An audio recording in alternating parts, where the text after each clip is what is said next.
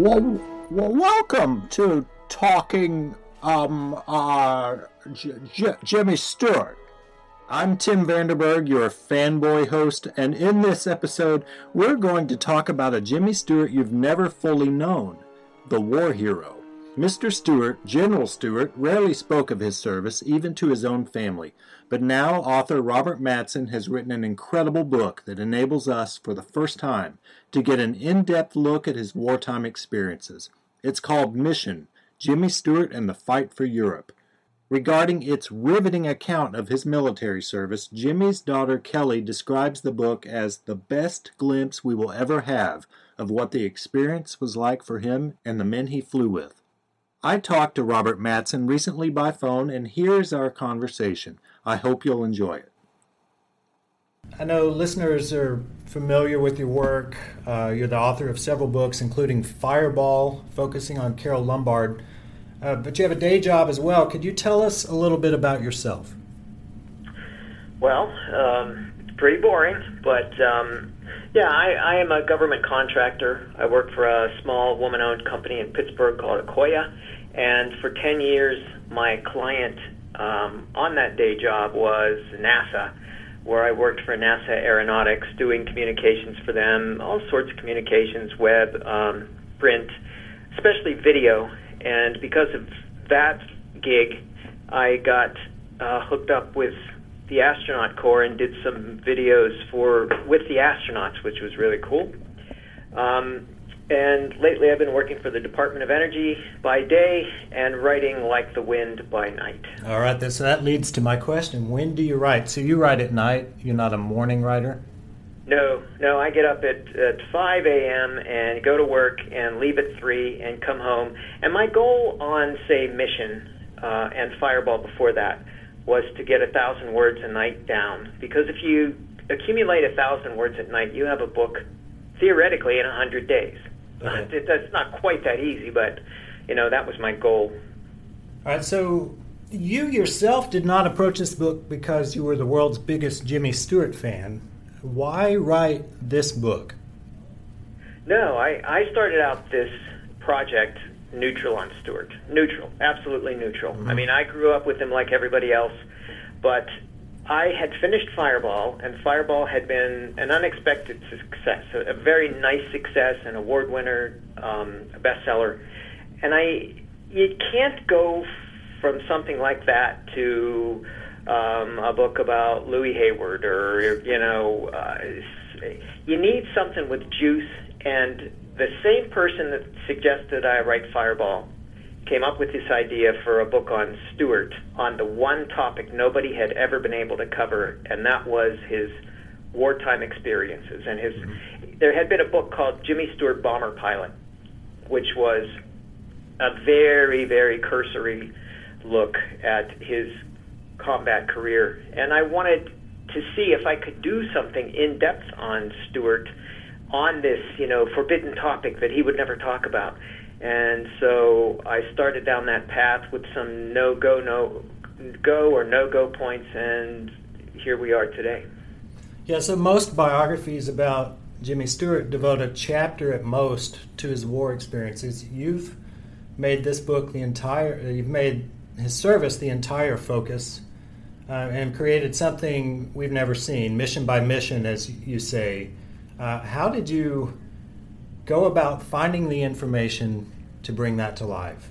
Because you do a masterful job of, of doing that. It's uh, it's presented in a dramatic format. It's in the moment, um, firsthand, as they say. It reads like a novel. Um, how did you how did you go about finding the tools you needed? First of all, thank you, Tim. That's very nice of you to say. Oh, you bet. um, uh, well, the go no go point for me was could I find the combat mission reports that were kept for every mission that every crew flew for the 8th Air Force and the 15th Air Force, all the Air Forces.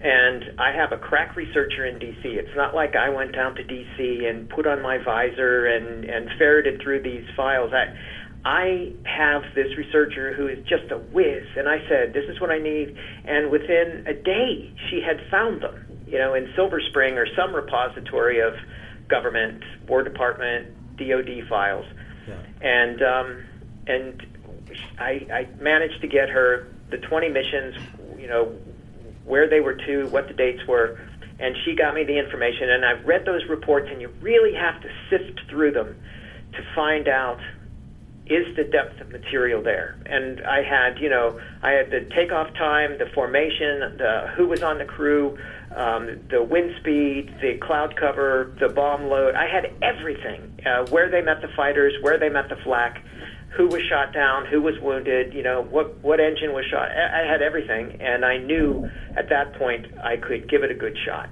So you've presented this person that we've never seen before. Um, we all know James Stewart. That's the screen credit given in all of his films. Um, Jimmy is the approachable, friendly persona that he embraced. Everybody's familiar with that. But you've painted this portrait of a person you refer to as Jim Stewart. And I wondered if you could shed some light on why you selected this name. Yeah, uh, it's a good question. Um, and I don't know how many people are going to pick up on it, but to me, Jimmy is the public persona. He's Jimmy is the character that Stewart wanted you to see, and um, Jimmy is the guy who showed up on the Tonight Show and read the poems and you know charmed the pants off everybody with his affable style.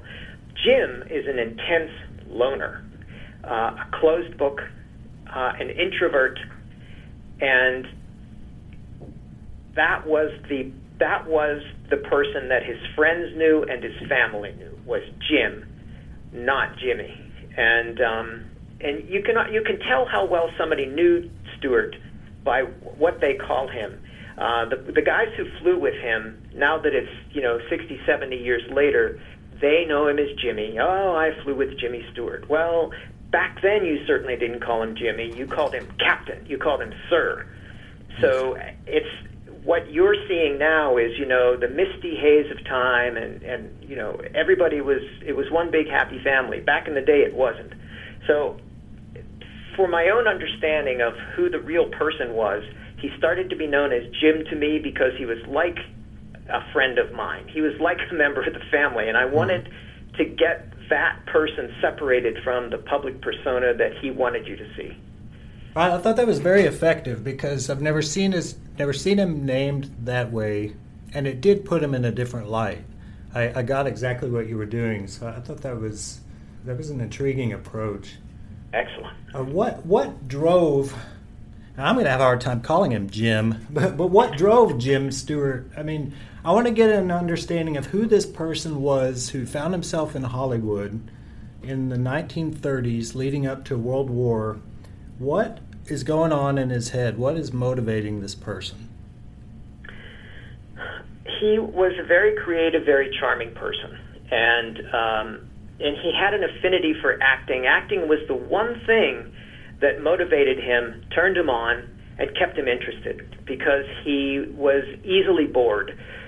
He that boredom is reflected in the fact that he couldn't keep and hold on to a major in college. When he went to Princeton, you know, he was in different fields. He ended up in architecture, even though he had no desire to spend his career as an architect. He graduated with a degree in architecture, and he could have gone to graduate school for architecture because he was a smart guy. But he met up with some actors and uh, got involved with acting. Um, he had been performing, playing the accordion on stage, you know, but he gradually started taking roles as an actor, small roles, then bigger roles, and he found that he had quite the affinity for it. He was this closed book, but if he was playing somebody else, then that was fun. And it evolved, you know, it evolved to Broadway, and then it evolved to Hollywood. And suddenly here he was, this very intense loner who was charming in public when he needed to be, was quiet and kept to himself when he was away from the sound stages, away from the nightclubs, and became very successful.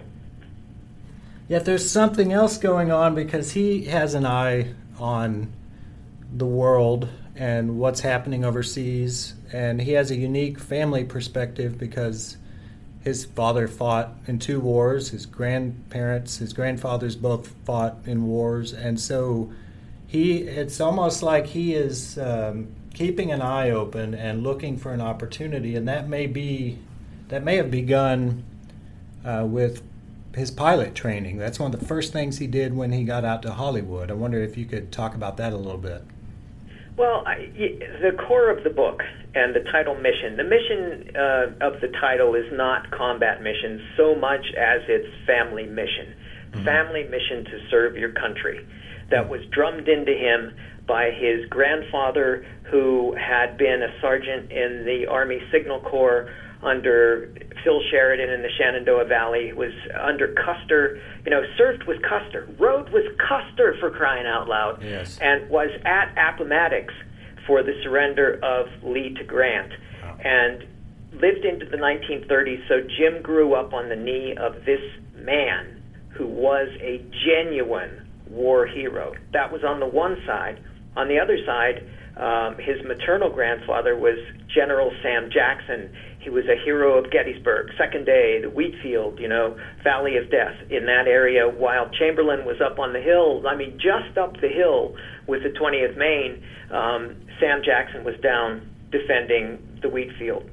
Um, Jackson died just a year before Jim was born, but that shadow was very heavy around the Stewart household.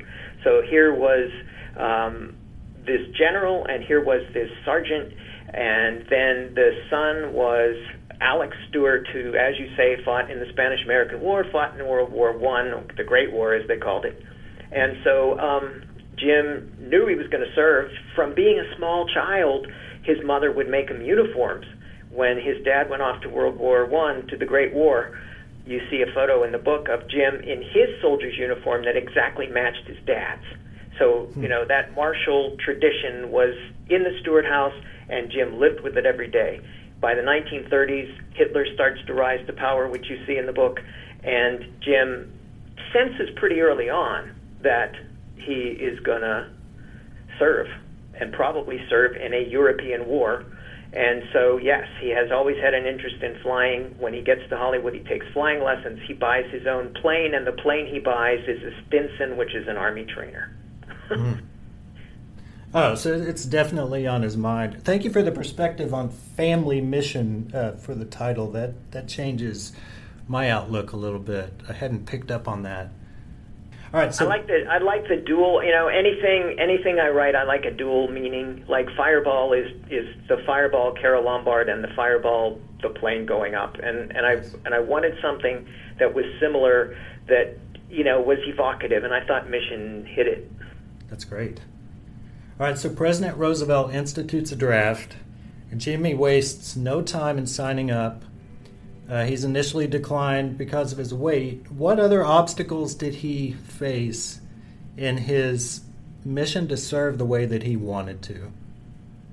Well, um, yeah, he was drafted. He did not. He did not run off and enlist, as you sometimes hear. He was drafted, but he considered that a good thing. You know, how many guys get drafted, you know, he's in the first draft class leading up to World War II, but he's happy about it because it's going to help him fulfill his mission, and because even though he had just won an Academy Award, he was getting kind of bored because MGM wasn't putting him in great pictures after the Philadelphia story, and and he started to get a little disillusioned.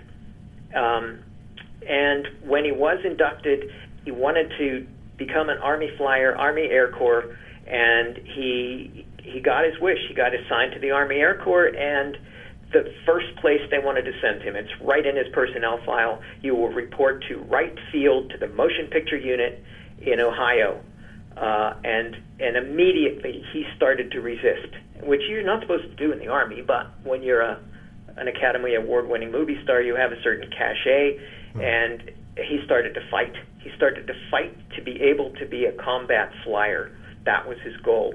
Um, the War Department had no use for a movie star um, flying over German skies because nothing good can come of that.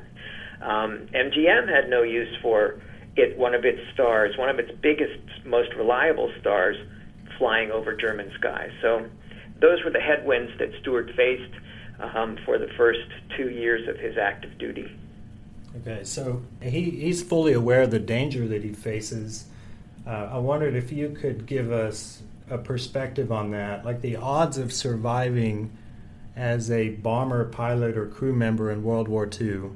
Uh, if you have any stats there, because I know uh, the odds are not good. And then, in particular, uh, what are the things he would have faced as a B 24 pilot? Because I know those planes had problems. Yeah, um, I, I could look up stats for you. I don't have them at hand. I, I don't remember things as well as I should sometimes. But it was the, the odds were bad yeah. because they um, the bomber by its nature. So you're you got a four engine bomber. It's either a B seventeen Flying Fortress or a B twenty four Liberator. They they are they fly slow, and the whole point is for them to fly in a straight line. Uh, not evasively. They, in the, earlier in the in the war, or in the European Air War, um, they would try to fight. They would try to evade flak fields and whatever. But when you do that, then the bombardier and the navigator can't steer a straight course and drop the bombs where they're supposed to go. So the decision was made: no, we're going to fly a straight line, level straight line. So of course. German gunners have a perfect target. They know exactly where you're going to be. That's on the one hand. Uh, on the other hand, the B 24 Liberator was a terrible airplane. I mean, it was a. Romantically speaking, when you're looking back on it and you're one of these B 24 guys who survived, you think it's a great plane. But it was a horrible plane. Um, pilots who flew it told me how bad it was because it was really hard to muscle it in the air for these long missions from England to Germany. And it was. It had fuel line problems that caused it to sort of blow up uh, in the sky, um, and that being the case, um, a plane would disappear and you wouldn't know what happened to it, and it would turn out well. Somebody there was a spark, um, somebody lit a cigarette, whatever. It was just gone, and that happened quite a bit. It happened to one of Stewart's crews when he was a squadron commander. His pilot and his crew just disappeared when they were heading to round up in formation to fly off to Germany. So um, those were the two problems he faced when he got into Liberators. Um, like everybody else, he would have loved to have been a fighter pilot, but he was way too old and way too tall to fit in those cockpits and fly those. You know, those those were for twenty-year-olds, and that wasn't Jim Stewart. Yes. So all of this, you have these difficulties, and then that's not to mention constant enemy fire, uh, missions that are six or seven hours long, uh, the exhaustion, physical exhaustion that you would face, and then the the fact that you might get up the next day and have to do it again. It's uh, it's just terrifying to think about. Uh, well, and that's not the thing that, that got to him. That wasn't the thing that made him crack up. What made him crack up was the stress of leading other men and having the having to make the decisions that would either keep men alive or kill men behind him.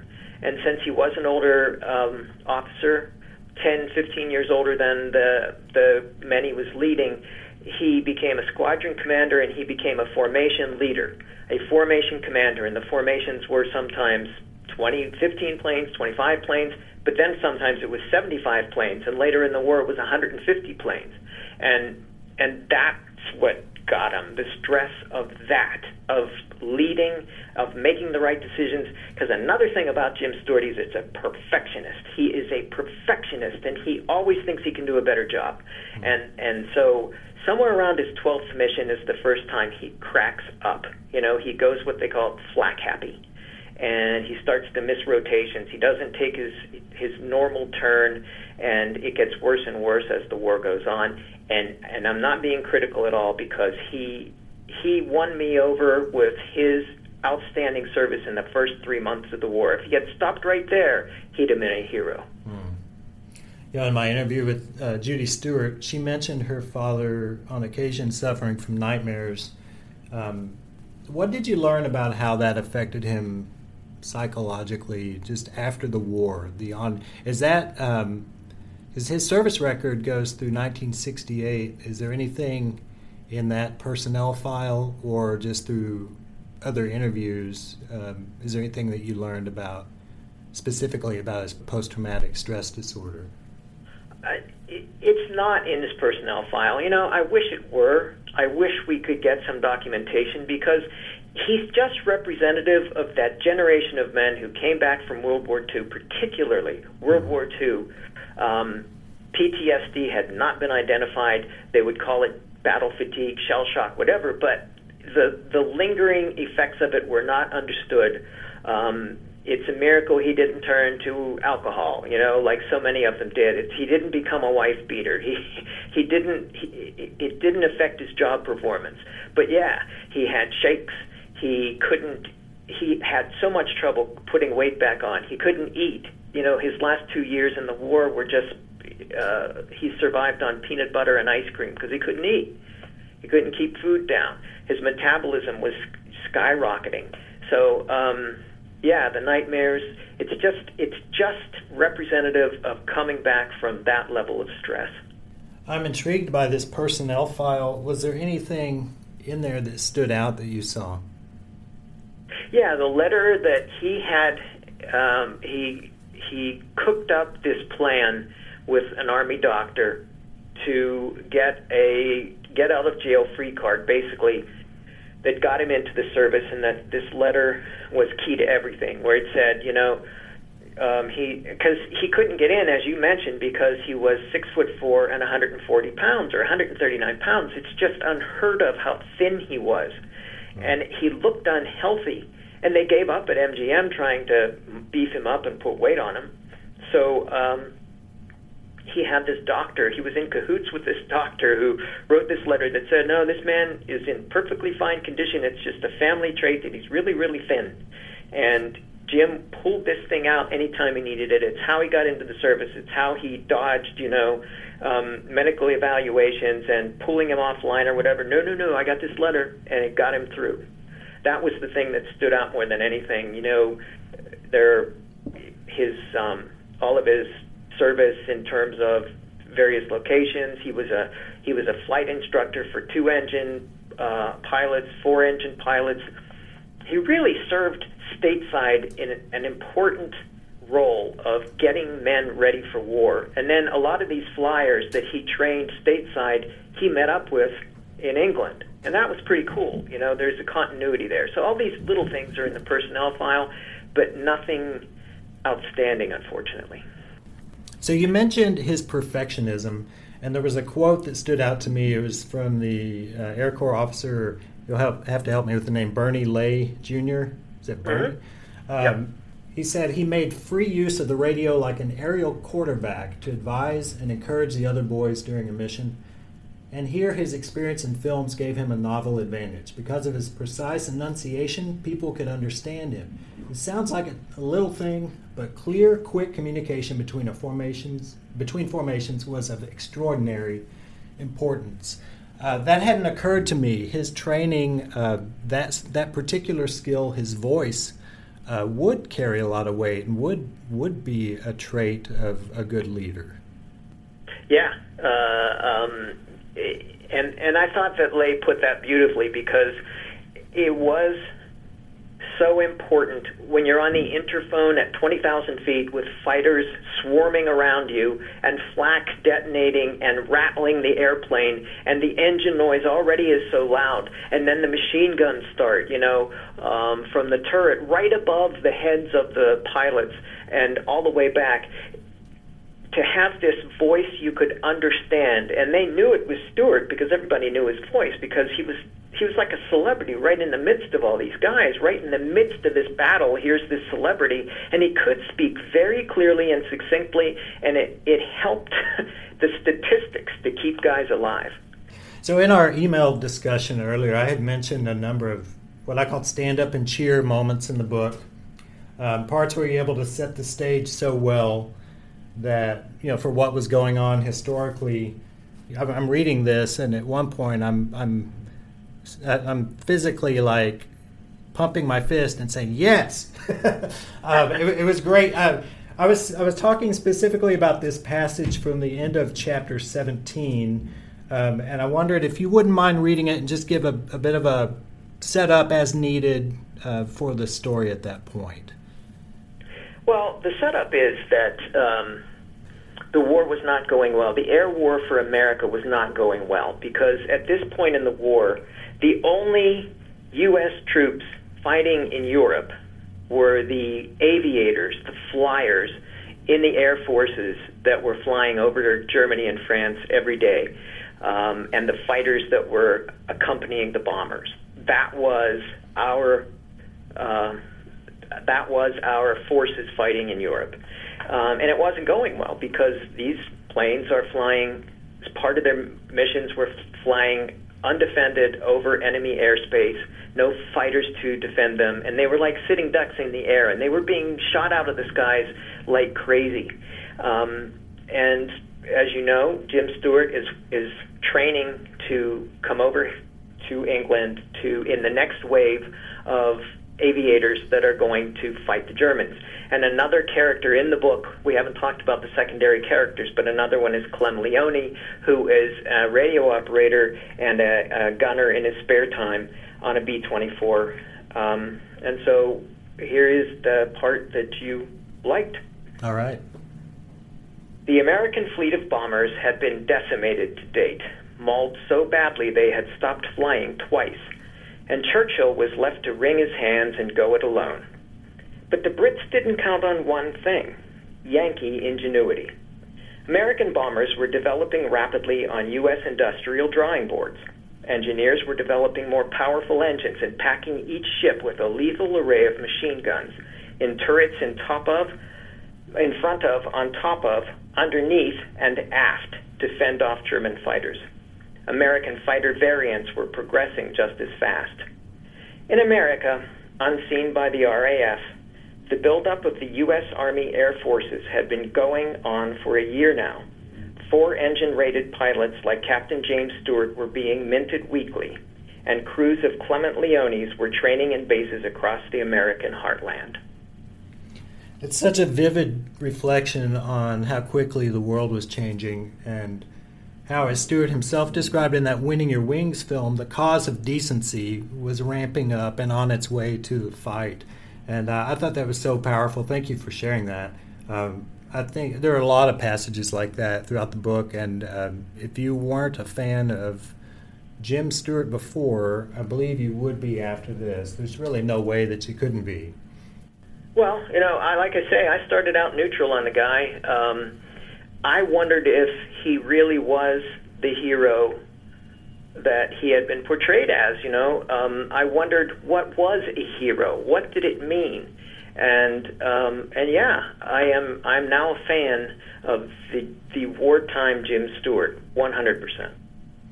There's another quote that stood out to me too. It's from Mr. Stewart. He said, All my efforts, all my prayers couldn't stand between them and their fates, and I grieved for them. He was talking about the men serving underneath him. Yeah, uh, I spent a lot of time.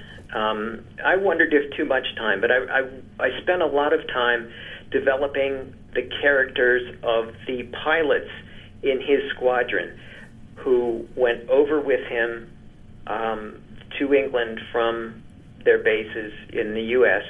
and, and were these young American men, you know, America's finest young men, um, serving as B 24 pilots, flying these dangerous missions, and he has to start dealing with their deaths or their imprisonment because they're shot down. They're shot down around him. He sees them go down. And sometimes the planes are on fire and nobody gets out. Sometimes there are parachutes and he gets a sense they're going to make it to the ground, but then their fate is uncertain.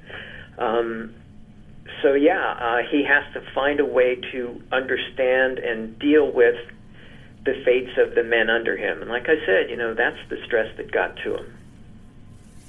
It's sort of a tightrope I'm walking here because you don't want to spoil the book. I think everybody who listens to this just needs to get a copy and read it. Uh, so I'm, I'm trying to brush on things without because there are uh, surprise moments. There are things that are un- unexpected.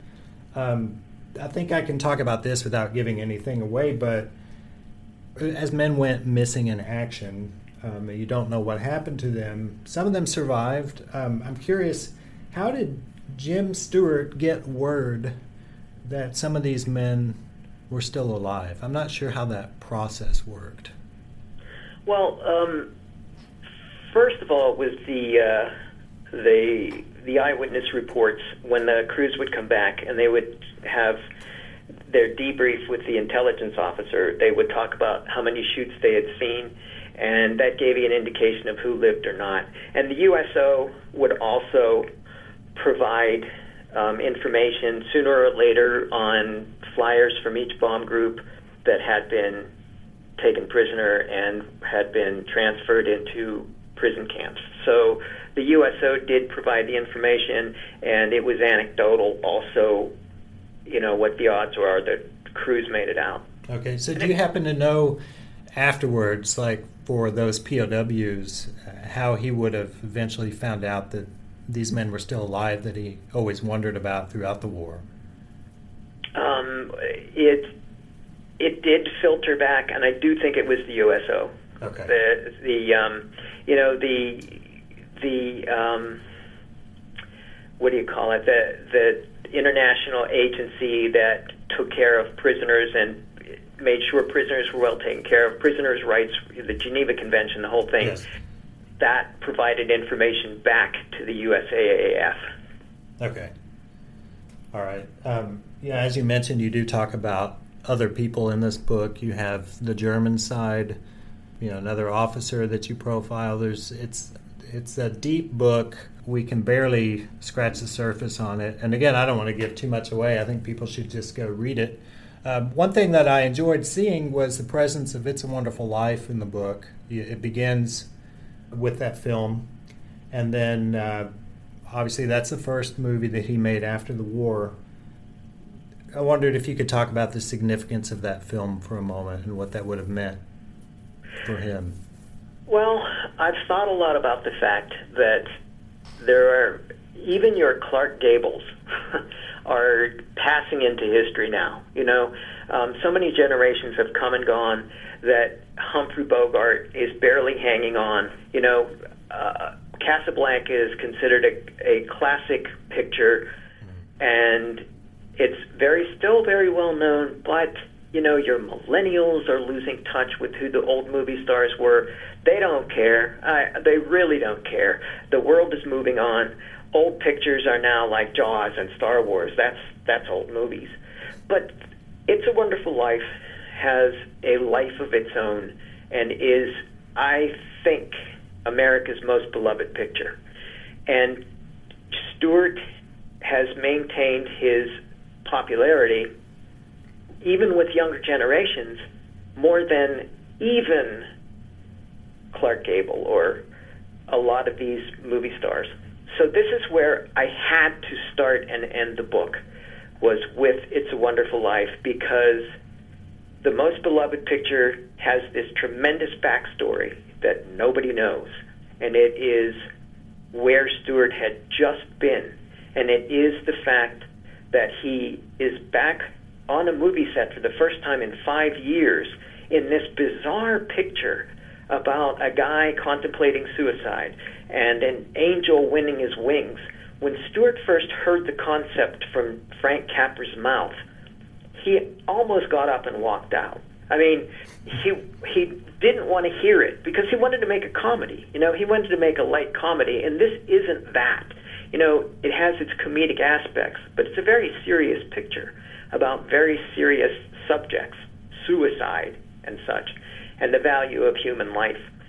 So, um, all of this backstory is is is laid out in Mission because I find it utterly fascinating, down to the fact that when he's running in the climax of the picture down the street uh, in the snow, and the snow is flying, and it's cold, and he's sloshing along, it's really the San Fernando Valley in June, and it's 90 degrees. Yeah. I mean, that's the magic of Hollywood, but that's you know how does that not mess with your head first of all a year before this months before this you had been flying missions over germany and almost losing your life and now you are making believe again and you're doing it in this wild fashion. So, I mean, that's why I start and end there because I just think it's cool. oh, I agree, and I love the way that you uh, you get into his mind at that filming stage where it's as if he has realized that make believe, uh, the ability to go back and do that and to bring people joy again is important. It's uh, you would wonder if he could ever embrace that again, having seen what he saw. But I think you make a, a really strong case uh, for why he would think this is absolutely what I should be doing. There was a conversation. I did not put it in the book, um, but he he had a crisis of conscience when he came back, and he wasn't sure that movie making was a valuable thing. And he mentioned something to that effect on the set of It's a Wonderful Life. And of all people, Lionel Barrymore, if you can imagine, you know, old man Potter, looks up at him and he says, So you think dropping bombs on people is worthwhile to do? And that really made Stewart stop and think. Well, maybe I am doing something worthwhile. You know, I'm entertaining. And it I think that conversation really started to turn him around and and so the way I portray it in the book is maybe the culmination of him coming to terms with civilian life again and his career and its potential impact. And it's not war and it's not life and death every day, but it is important. And I think he did come to grips with that. I think it's significant to think about this film. You mentioned he wanted to make a comedy, and instead he gets something quite different. And what he probably feared at the time was that the public wasn't ready for something like this, and it turns out he was right. They weren't ready. It did okay, but um, it wasn't what people wanted at that time. But as it turns out, he was making a movie for the ages. This was something that, as you said, got a life of its own and uh, really, really had an impact over the years. Yeah, I, you know, um, how could you not? How could the audience not really uh, embrace this picture when it first came out? I don't know, um, but it was ahead of its time, and it took, you know, television and, and sort of saturation exposure to it for people to come back to it again and again. And I guess, really, if you think about it, and I never did until now, um, it takes a while to get the concept. Maybe the first time you're overwhelmed by it, or you don't, you know, whatever. It's something that if you, the more you watch that picture, the more you get out of it. And um, and so the funny thing is that Stewart because it didn't do well initially. I mean, it did all right. It didn't make back its negative cost because Capra was very extravagant. As you, if you look at the picture, you see, you know, it, it's got all the bells and whistles, and that adds up in cost like three million dollars to make the thing. But when it didn't do well, Stewart didn't like it. He didn't want to talk about it. He thought it was a bust, and he was like that about his pictures. If they were popular and people liked them, then he liked them too. And Wonderful Life was not one of those pictures to the extent that he didn't want Donna Reed in another one of his movies. Mm. How about that? because she was box office poison, he thought. And so she was supposed to be cast in the Stratton story with him, and he had her removed. She was in costume fittings, and he had her removed from the picture. So um, later on, you go, uh, when it became a popular thing and a a cultural phenomenon, then of course Donna Reed was okay again. and, I, and, I, can understand that if he, uh, yeah, he does want to keep his audience in mind, and he thinks, well, they know best, and then when that swings back around, he was very, he was very, um, very business savvy, very wise, and business was business. And even though you know it would hurt Donna Reed's feelings, and it really did, um, he he made that decision, and it's how he amassed a vast fortune in the picture business because he he made the right decisions for 20 straight years. That's right. All right. Well, I think we are getting to a closing point, but I want to stay on It's a Wonderful Life for a moment and going through this book. Uh, these are some thoughts that have occurred to me the film itself asks, "What if George Bailey had never been born?" Uh, this begs the question: What if Jimmy Stewart had never been born? Uh, you probably thought of these things as well. First off, how many soldiers would never have joined the Army Air Corps to begin with? Uh, you look at Winning Your Wings, which you know had that line, "Your commission in the Air Force is waiting," and as you say, uh, he delivered it with such conviction that men practically vaulted from their theater seats to enlist. So I think he had to have that impact. And I think just the fact that he's a big Hollywood star, an Oscar winner, that would carry a lot more weight from, you know, here's a guy who's willing to give up everything that he has. He has, you know, he's at the top of the world, yet he, he will abandon fame and fortune and go sign up for the war. I should do that too. So I'm thinking that's uh, that had to have just been incredibly impactful. Uh, yeah. Next, um, considering the number of crewmen saved under his leadership, fellow airmen who benefited from his strong training, uh, the number of lives saved because of the Nazi equipment and, and weaponry that he and his fellow airmen had destroyed. Uh, then you think about the number of children born who otherwise wouldn't have been born. Um, it, it's it's amazing. Um, then after you know even after his passing, think of how many men and women who have served their country. At least partially, they were inspired by him. They looked up to him. They saw that he did it. Uh, it just runs so deep, and I feel like I'm only scratching the surface. I'm curious if you've thought of these things and uh, just what what a legacy Jim Stewart had. Yeah, I think particularly about his role as a flight instructor and how he taught guys by the book and he taught them the right way. And then, as you say, um, his his tight formation flying, um, his sensible decisions, his his quick, right decisions saved so many lives. That's on the one hand, you know, that's the wartime legacy. And when he got off the ship, the Queen Elizabeth in New York City, he he stopped and he spent hours saluting those men, you know, and and being with them one last time, and and that that carried them. Maybe it gave them a little something to take back into the terrifying civilian world that they faced you know, and that that means a lot, I think. Um, and then career-wise, who would have played those Jimmy Stewart roles in Call Northside 777 or Winchester 73 or or the Glenn Miller story or Vertigo? You know, who would have filled George Bailey's role? Hmm. Would it have been Henry Fonda? He's the only other one, you know, that that was like Stewart. He Stewart and Fonda were best friends and they were very similar in temperament and looks even you know a couple tall string beans. And with with they were both funny guys too. And i imagine fonda could have been george bailey and it would have been a different picture. You know so that's that's something else too is is his impact on hollywood history in addition to his impact on military history. Yes, I, you know, I was only talking about his military side, and uh, you're right. Uh, just to think about how many people he influenced as an actor, I mean, that's that's how, how they know him first and foremost.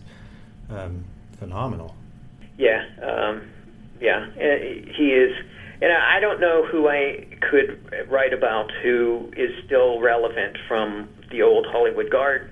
You know, Stewart is right there, and for a number of reasons that we've just covered. Well, what's next for you?